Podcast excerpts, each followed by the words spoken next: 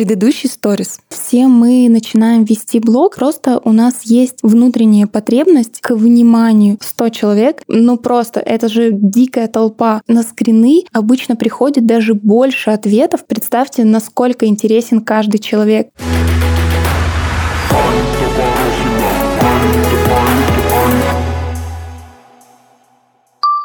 Всем привет! Это подкаст True Stories, где мы обсуждаем мир Инстаграма, блогеров и контента. Ну а True Stories здесь я, Аня Порохина. Для полного погружения в атмосферу представь интерфейс Инстаграма и его звуки уведомлений. Считай, что мой подкаст — это сторис, просто длиной в 20 минут.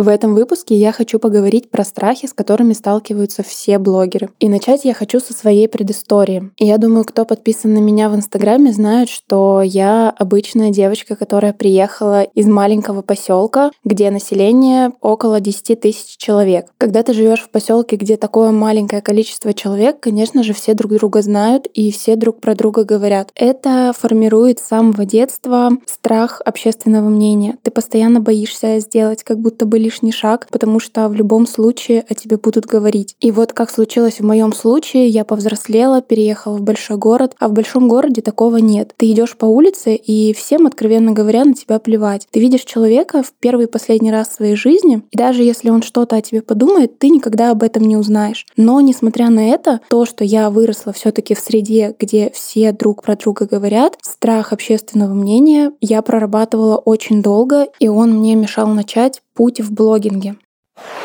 Насколько я помню, Инстаграм зародился примерно в 2014 году, и тогда я зарегистрировалась в нем, посмотрела, что да, есть блогеры, и я на них смотрела и думала, блин, как бы клево было тоже быть блогером. Но страх общественного мнения меня сковывал, и я не могла не то чтобы даже сторис записать, но их вроде бы тогда еще и не было, а просто выложить пост.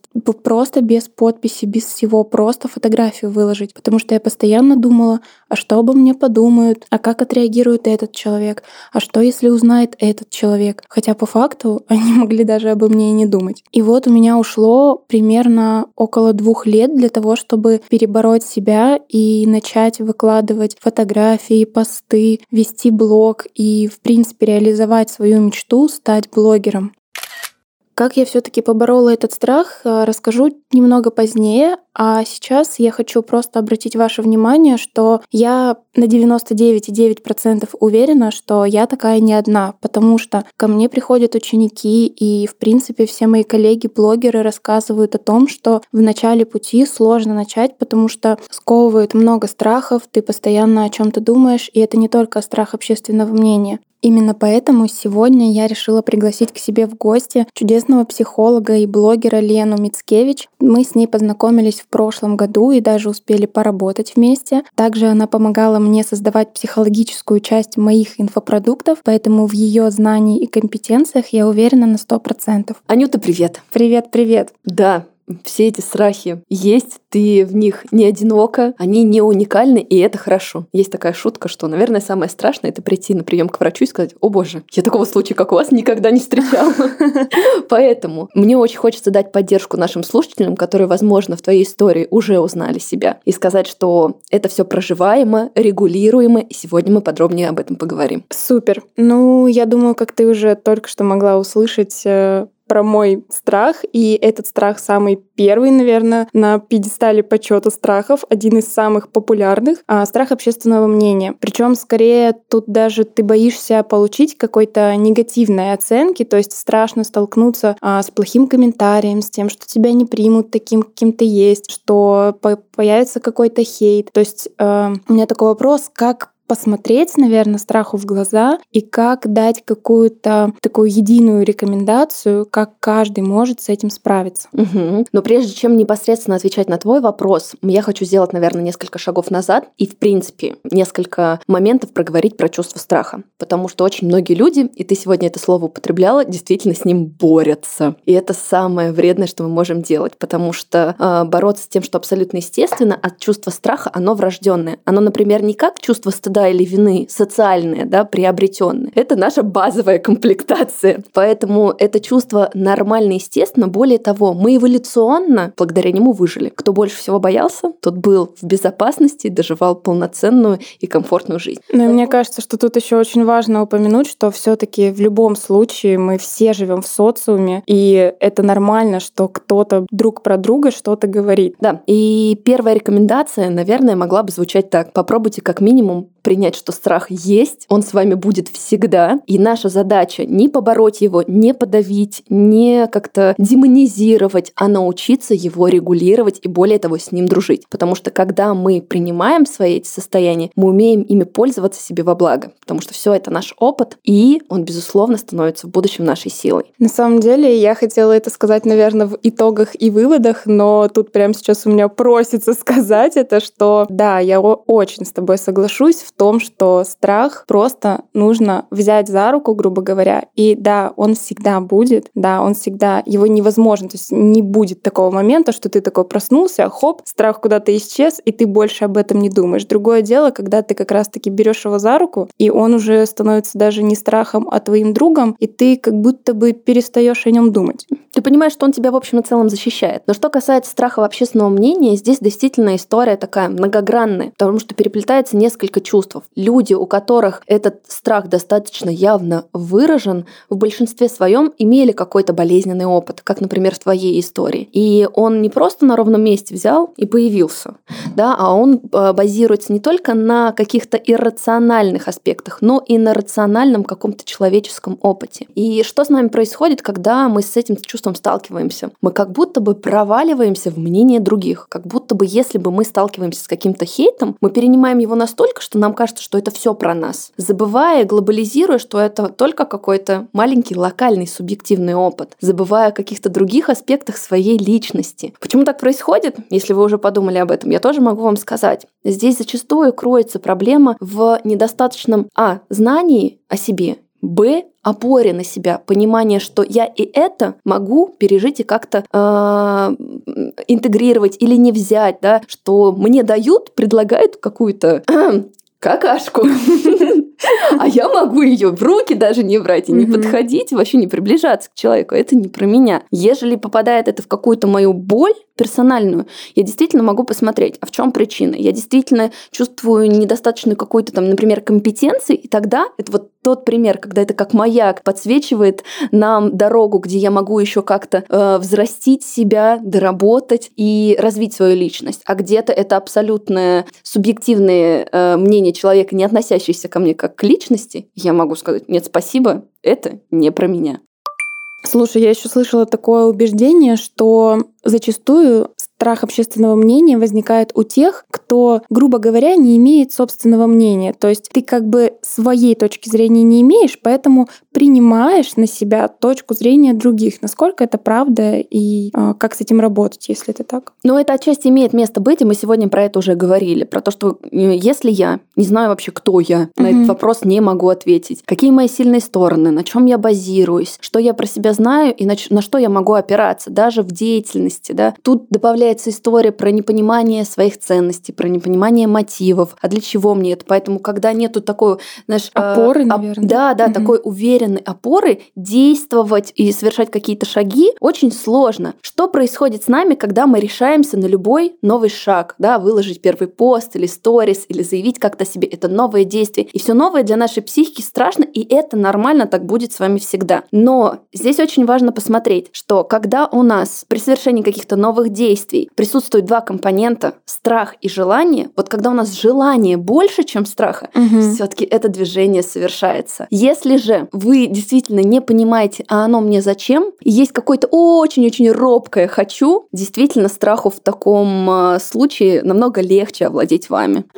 Тут, наверное, будет в тему как раз-таки рассказать, как было у меня и как же я все-таки стала выкладывать э, посты, сторис и, ну, грубо говоря, не бояться, что обо мне подумают. Ну, во-первых, э, я действительно поняла, что мое хочу, оно намного больше. То есть я смотрю на этих людей и просто с каждым днем по нарастающей вот так вот я хочу, я хочу, я хочу, и это хочу как будто бы заполонило всю меня. И я поняла, что так, все, окей, я все-таки определилась. Ну а дальше уже я как раз-таки взяла страх за руку. То есть мне не было такого, что ой, все, да пофиг, что они подумают. Да, вот эта мысль, да пофиг, что они подумают, она мне очень сильно помогала. Но несмотря на то, что она была в моей голове, она еще была такая робкая. То есть я все равно знала, что в любом случае кто-то что-то доскажет. То есть вот этот вот принятие этого страха, что да, они будут говорить, их не исправить. Даже если они будут говорить что-то плохое, но ничего страшного не произойдет.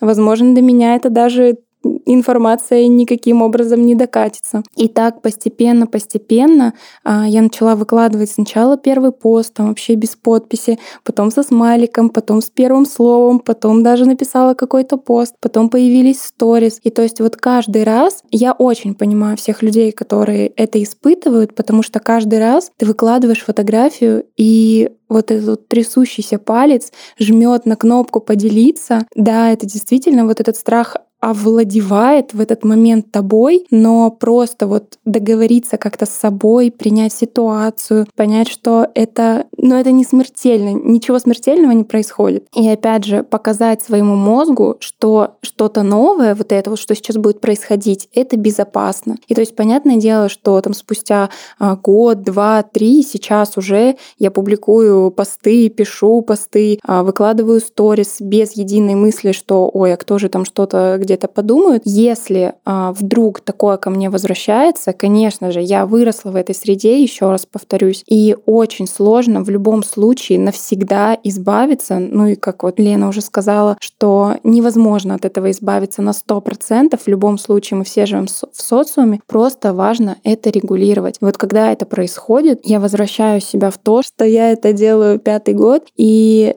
Ничего страшного действительно не произошло. Да, люди имеют право на свое мнение, и это ок. Давай будем честны, тебе еще и терапия в этом аспекте помогла. Но Я ну, прям слышу, да, слышу речь человека, проработающего над собой. Но знаешь, ты на самом деле затронула очень классную вещь с приведением примера, как ты сначала просто фотографию выкладывала, потом там со смайликом. Это на самом деле наглядно показывает, как мы адаптируемся под какую-то деятельность. Я думаю, что все знают такую спортсменку, как Елена Симбаева. И давайте будем честны, она, начиная свою деятельность, не прыгала на 5 метров с шестом. Да? Ее достижения развивались планомерно. И здесь действительно важно понимать, что э, требовать от себя чего-то несоразмерного моим текущим компетенциям, опытом, навыкам э, вредно для себя. Ну, не очень доброе такое к себе отношение. Поэтому очень важно адекватные, соразмерные какие-то шаги совершать для того, чтобы для психики это, как ты сказала, было безопасно. Потому что, в принципе, вся наша психика, она заточена на ресурсосбережение. И нам очень важно при совершении новых шагов не только уметь их совершать, но еще и удерживать. Угу. Это крайне необходимо и создавать ту среду, в которой я тоже буду чувствовать себя ок. И поэтому, если вы сейчас планируете какие-то новые свершения, не знаю, покорить мир блогинга или просто реализацию своего проекта, пожалуйста, максимально детально и доступно для себя разложите да, э,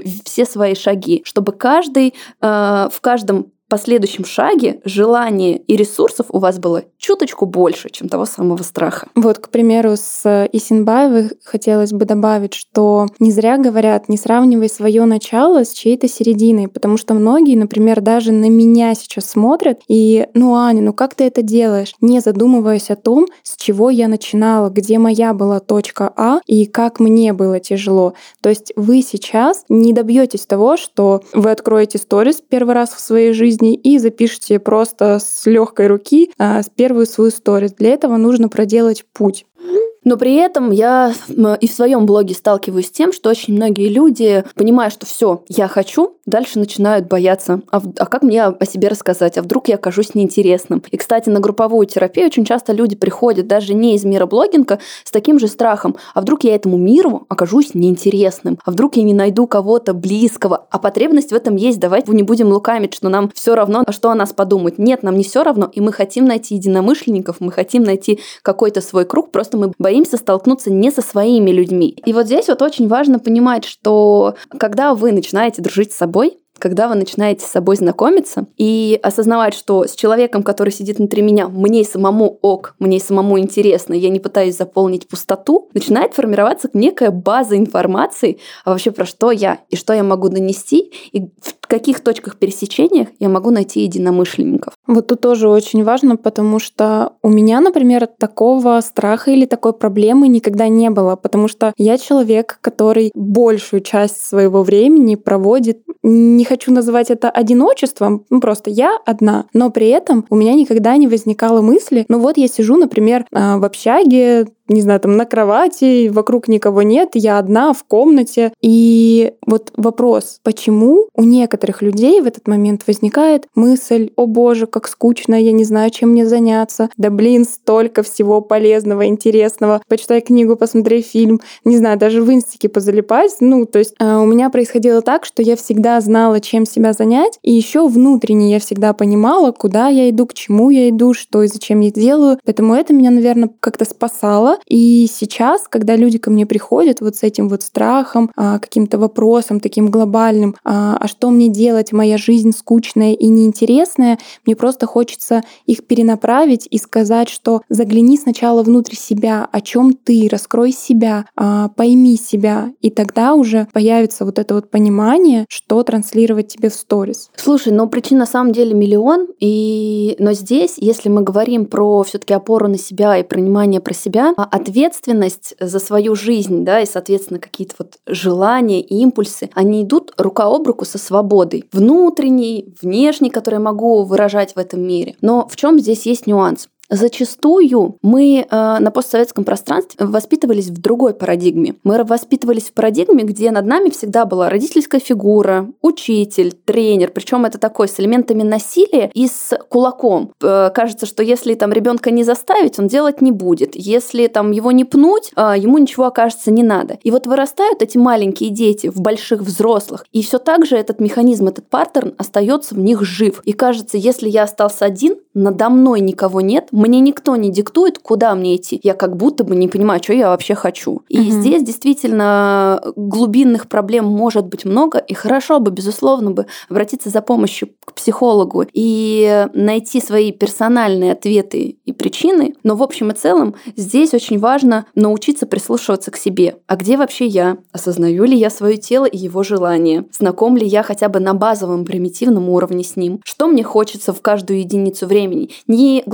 глобализируйте сразу на блог, попробуйте посмотреть, вот действительно, как в той же комнате. А я сейчас, чего бы мне хотелось? Поверьте, если вы дадите себе какое-то время побыть в тишине и в пустоте и ничего не делать, желания начнут зарождаться. Не бывает так, что вы вот абсолютно там сидите, ничего не делаете, и вам продолжает ничего не хотеться. Просто зачастую, скорее всего, вы находите какой-то фастфуд, причем не тот, который, возможно, вам бы хотелось, просто чтобы заглушить это одиночество. Но это не решение проблемы. Если все-таки есть желание проживать свою жизнь, а не по каким-то сценариям, сценариям, которые вам долгое время навязывались и диктовались. Здорово бы начать знакомиться с собой. Да, слушай, очень ценная информация. Спасибо тебе огромное. Еще хотела бы задать такой вопрос. Зачастую новички, блогеры, да и, возможно, даже те, кто уже блогеры-миллионники и с большим стажем, когда кто-то рядом находится посторонний, мы начинаем стесняться записывать сторис, вот как-то а, сжиматься. Ну, то есть мы чувствуем себя некомфортно, нежели просто вот как раз-таки в, в пустой комнате, когда ты один, ты можешь открыть камеру и записать. Подскажи, пожалуйста, что делать в таких ситуациях и как справляться а, в этой ситуации? Но смотри, безусловно, есть методы работы над собой из серии «брось котенка в воду, выплывет». Но я, если честно говоря, против них. Я все таки за более гуманное и доброе к себе отношение. Поэтому фрустрировать себя так, чтобы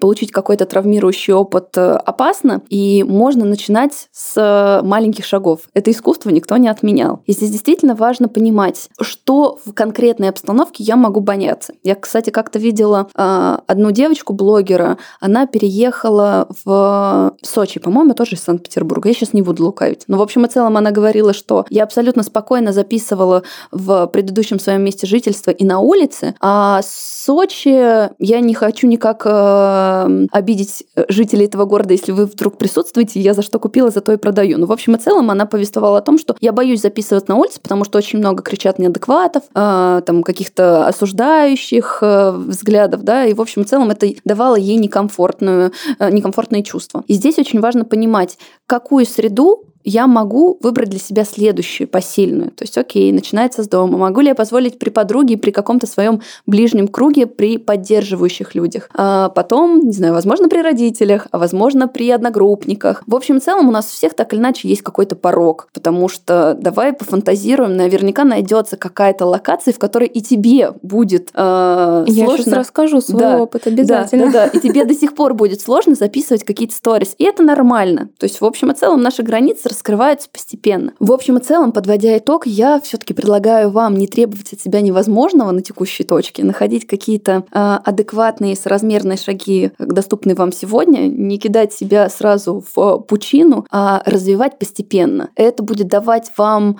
меньше стресса и больше удовольствия от той деятельности, которой вы занимаетесь. Абсолютно поддерживаю. Я хочу, наверное, сейчас поделиться своими такими некими лайфхаками, как я действую в тех ситуациях, когда мне становится как-то не по себе записывать при ком-то сторис. А если это мои друзья, родственники или кто-то из знакомых, я просто говорю, что я сейчас запишу сторис, если что, предупреждаю, что примерно здесь будет происходить, ну и то есть и начинаю это делать. Это действительно помогает, потому что люди уже знают, что сейчас будет происходить. Другое дело, если ты такой сидишь-сидишь и баз берет берешь телефон, и все таки не поняли, что вообще происходит. И тут вот возникает как раз-таки вот эта ситуация, как, ну, ситуация непонимания, наверное. Угу. Прозрачность а, наша все, мне очень хочется сказать. Да, да, да, да. Плюс, э, например, на улице до сих пор, как мы уже выяснили, пятый год я веду блог, и на улице до сих пор возникают такие ситуации, когда я иду и понимаю, что я хочу что-то сказать, записать сторис, но мне почему-то здесь и сейчас некомфортно это делать в людном месте. И я считаю, что это нормально, потому что, а, во-первых, у меня начинают возникать мысли о том, что, блин, едут машины, много людей, я сейчас начну записывать, а, звук будет не слышно, либо все будет переглушать. Меня сначала это начнет бесить, потом а, я начну заговариваться или взгляд отведу в какую-нибудь сторону на какого-нибудь человека, посмотрю, потеряется мысль. Ну, то есть вот такие мысли меня действительно иногда посещают. И что я делаю в таком случае? Если мне нужно записать это здесь и сейчас, и я иду по улице, я просто захожу в какой-то безлюдный переулок и спокойно себе иду и записываю. Это мне тоже очень помогает. Что еще для себя я недавно выявила? Так это запись э, сторис при таксистах. Вы находитесь в одной машине один на один, и тут вот возникает как раз-таки вот это напряжение какое-то, и ты не понимаешь, что тебе делать, и как сейчас водитель отреагирует на то, что ты включил телефон и начал с ним говорить. Вот. Что я делаю в таких случаях? Сначала э, я, если с кем-то переписываюсь сообщениями текстовыми, я просто их перевожу либо в голосовые, либо в видеосообщения, как можно сделать в Телеграме. А так водитель привыкает, что я еду и говорю с телефоном. И потом, после того, как я уже записала несколько сообщений, я начинаю записывать сторис. Водитель на этот э, момент уже там едет и не обращает на меня внимания, и, соответственно, я тоже привыкла, что э, я еду в машине, разговариваю с телефоном, и водитель на меня не обращает внимания. Что ты сейчас нам по факту рассказала, особенно в случае с первым примером? Чем детальнее ты знаешь себя в твоем случае, это как нюансы с незнакомцем, с шумом на дороге или с загруженностью улицы. То есть ты максимально детально разложила свой дискомфорт, понимая, из чего он может быть соткан. Так вот, когда мы дробим свое чувство страха или другое какое-то сложное состояние, мы намного быстрее и легче находим решение этой проблемы. Более того, мы снижаем определенную планку требований к себе, понимая, что мы всего лишь люди в хорошем смысле этого слова. И мы можем бояться быть несовершенными, но справляться с этими состояниями, что тоже очень ресурсно в общем и целом. И снова мы возвращаемся к тому, что нужно делать так, как комфортно вам. То есть не спрашивайте у меня, Аня, а как с этим, а как с этим. Конечно же, я поделюсь с вами своим опытом. И расскажу вам, как рассказала сейчас, что помогло мне. Но в любом случае, в любой ситуации, касаемо сторис или вообще любой абсолютно ситуации в жизни, делайте так, как комфортно вам. Задавайте себе этот вопрос. Ну и опять же, на моих примерах вы сейчас могли увидеть то, как я вот прям шаг за шагом потихонечку своему мозгу показываю, что а, то, что со мной происходит, это, во-первых, нормально, и как бы приучаю его к тому, что да, это новое, это пока что страшно, но давай мы сделаем сначала первый шаг, потом чуть-чуть побольше, потом чуть-чуть побольше. И таким образом получается так, что страх как будто бы исчезает. Ну и про благоприятную атмосферу поддерживающую и теплую. И про свои ресурсы тоже важно не забывать, потому что если вы, ну, я не знаю, в каком-то болезненном состоянии, э, подавленные, не выспавшиеся, у вас что-то случилось, требовать от себя чего-то сверхгениального, ну, сложно, даже если в общем и целом вы это можете. Поэтому доброта к себе спасет мир. Это точно.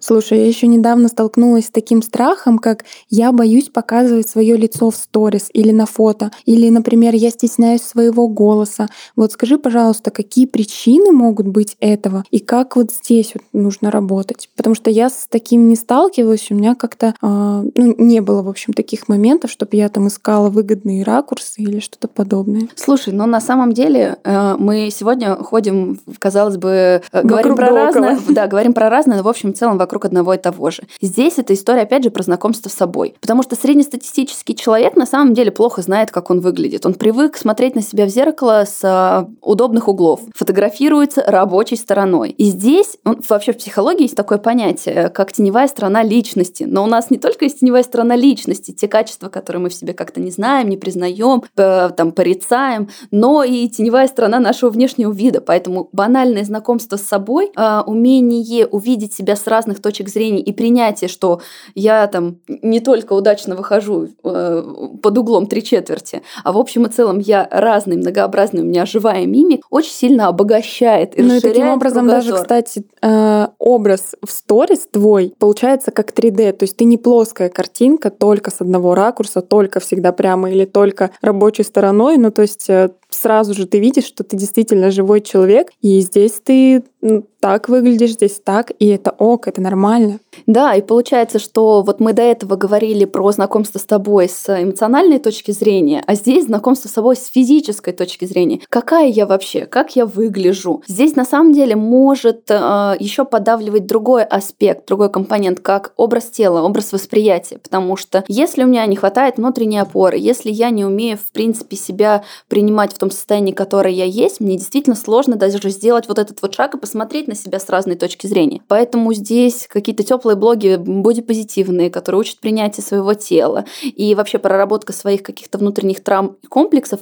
тоже может вам помочь на этом пути. Потому что важно помнить, что образ тела и желание как-то выглядеть определенным образом это такой социальный конструкт. Он даже от десятилетия к десятилетию меняется. Мне 27, и я вот за свою жизнь сознательную уже каких только типов фигур не видела, э, обожаемых обществом, средствами массовой информации. Но, но в этом и есть все, да, но мы уникальные. Мы не можем себя каждый, под каждое десятилетие менять. Мы такие, какие мы есть. И здесь вот эту силу в себе, э, осознание, что я э, имею право быть собой, и физически в том числе, крайне важно взращивать. Тогда и в зеркало, и в, на фотографиях, и на видео намного приятнее будет на себя смотреть и понимать, что да, это я.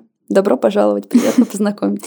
Я вообще на самом деле очень люблю зеркала, и у меня дома все обставлено зеркалами было с самого детства. То есть я как будто бы привыкла к этому, наверное, мне было легче. И сейчас у меня тоже там зеркало, сям зеркало. А, но чем я хотела здесь поделиться? Я а, пару лет назад ходила в школу телевидения, и ну, то есть э, туда приходят люди, которые с камерой обычно не работают. И что рассказывали нам там и какие рекомендации давали. В общем, а, для начала, чтобы вообще привыкнуть к камере, не говорить заученный текст или не рассказывать стихи, а просто вот чтобы знать, что есть камера, она не кусается. Ну, то есть, опять же, приучить свой мозг, что а, тебя могут снимать, и ты к этому привык. А, нам давали домашнее задание, чтобы мы просто ставили перед собой камеру и в течение там минут 10-15 просто, просто говорили. Все, что идет на ум, неважно. Ты потом никуда это не выкладываешь, не сдаешь как ДЗ. Это просто для тебя, для того, чтобы, опять же, твой мозг привыкал к тому, что это нормально, что ты говоришь на камеру, что ты говоришь с телефоном, что ты вот просто есть,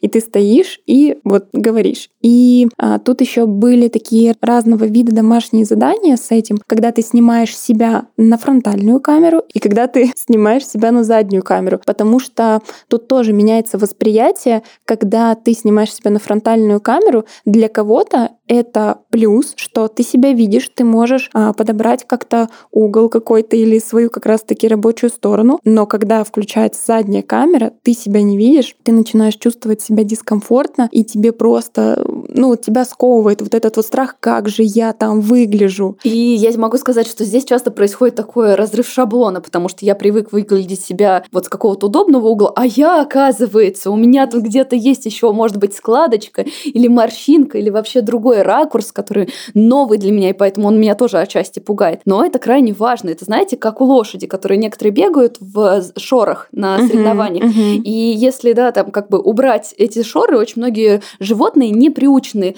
к открытому взору, uh-huh. начинают пугаться. Но мы-то люди, мы существа разумные, в общем и целом можем позволять себе такую смелость смотреть на мир широко. Да, и плюс еще как раз-таки вот о том, что ты говорила, а, разные углы и ракурсы. Еще не стоит забывать о том, что камера иногда отзеркаливает, и то, что мы видим в телефоне, это немножечко как будто бы отличается, потому что ты, ну, то есть твоя левая сторона это правая, твоя правая сторона это левая, и к этому тоже стоит привыкнуть. Вот такие домашние задания нам давали. И что еще помогало нам а, справиться с камерой и в школе телевидения именно с говорением на камеру? Вот казалось бы, на тот момент я вроде бы вела блог уже два года, и что такого встать перед камерой и прочитать текст по суфлеру. То есть тебе даже придумывать ничего не нужно. Перед тобой текст, тебе его просто нужно читать. Вы бы знали, у меня коленки тряслись просто так, что все здание, мне кажется, сотрясалось. Мне было настолько...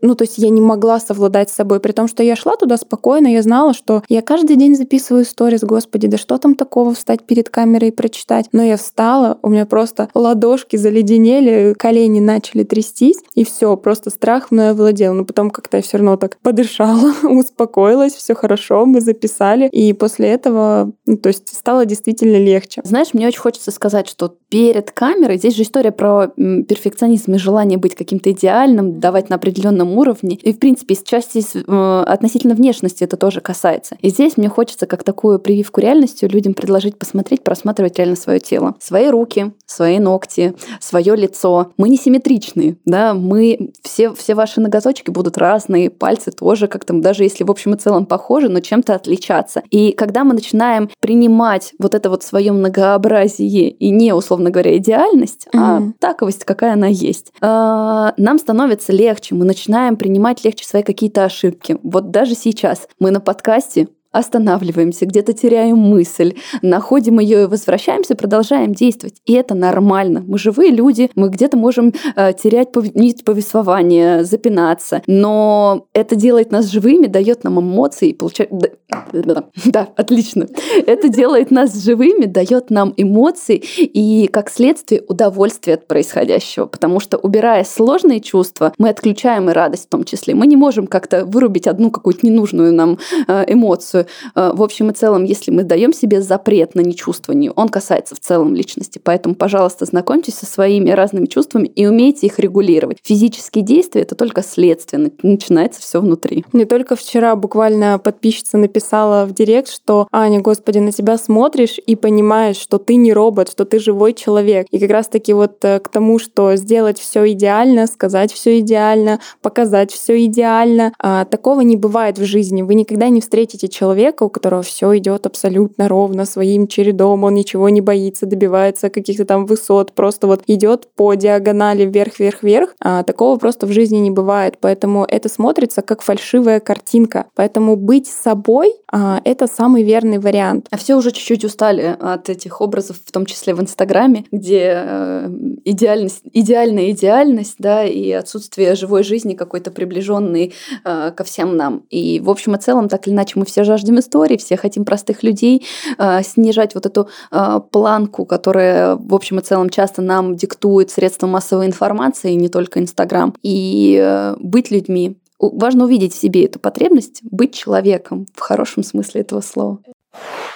Ну что, будем завершать. Лена, спасибо тебе большое за такую просто теплую, какую-то поддерживающую беседу. Я надеюсь, наши слушатели найдут обязательно поддержку в этом, как, какую-то помощь, наверное, и смогут э, взять свой страх за руку и сделать все, что они хотят сделать, несмотря на то, что, ну да, такое существует, и это ок. Вы прекрасны в своих чувствах. Позвольте в себе это увидеть. Ну и в конце, как всегда, подписывайтесь на мой блог и на блог Лены. И самое главное, не забывайте ставить звездочки и писать отзывы в iTunes. Таким образом, вы помогаете другим узнать о нашем подкасте. Погнали снимать сторис. Скоро услышимся.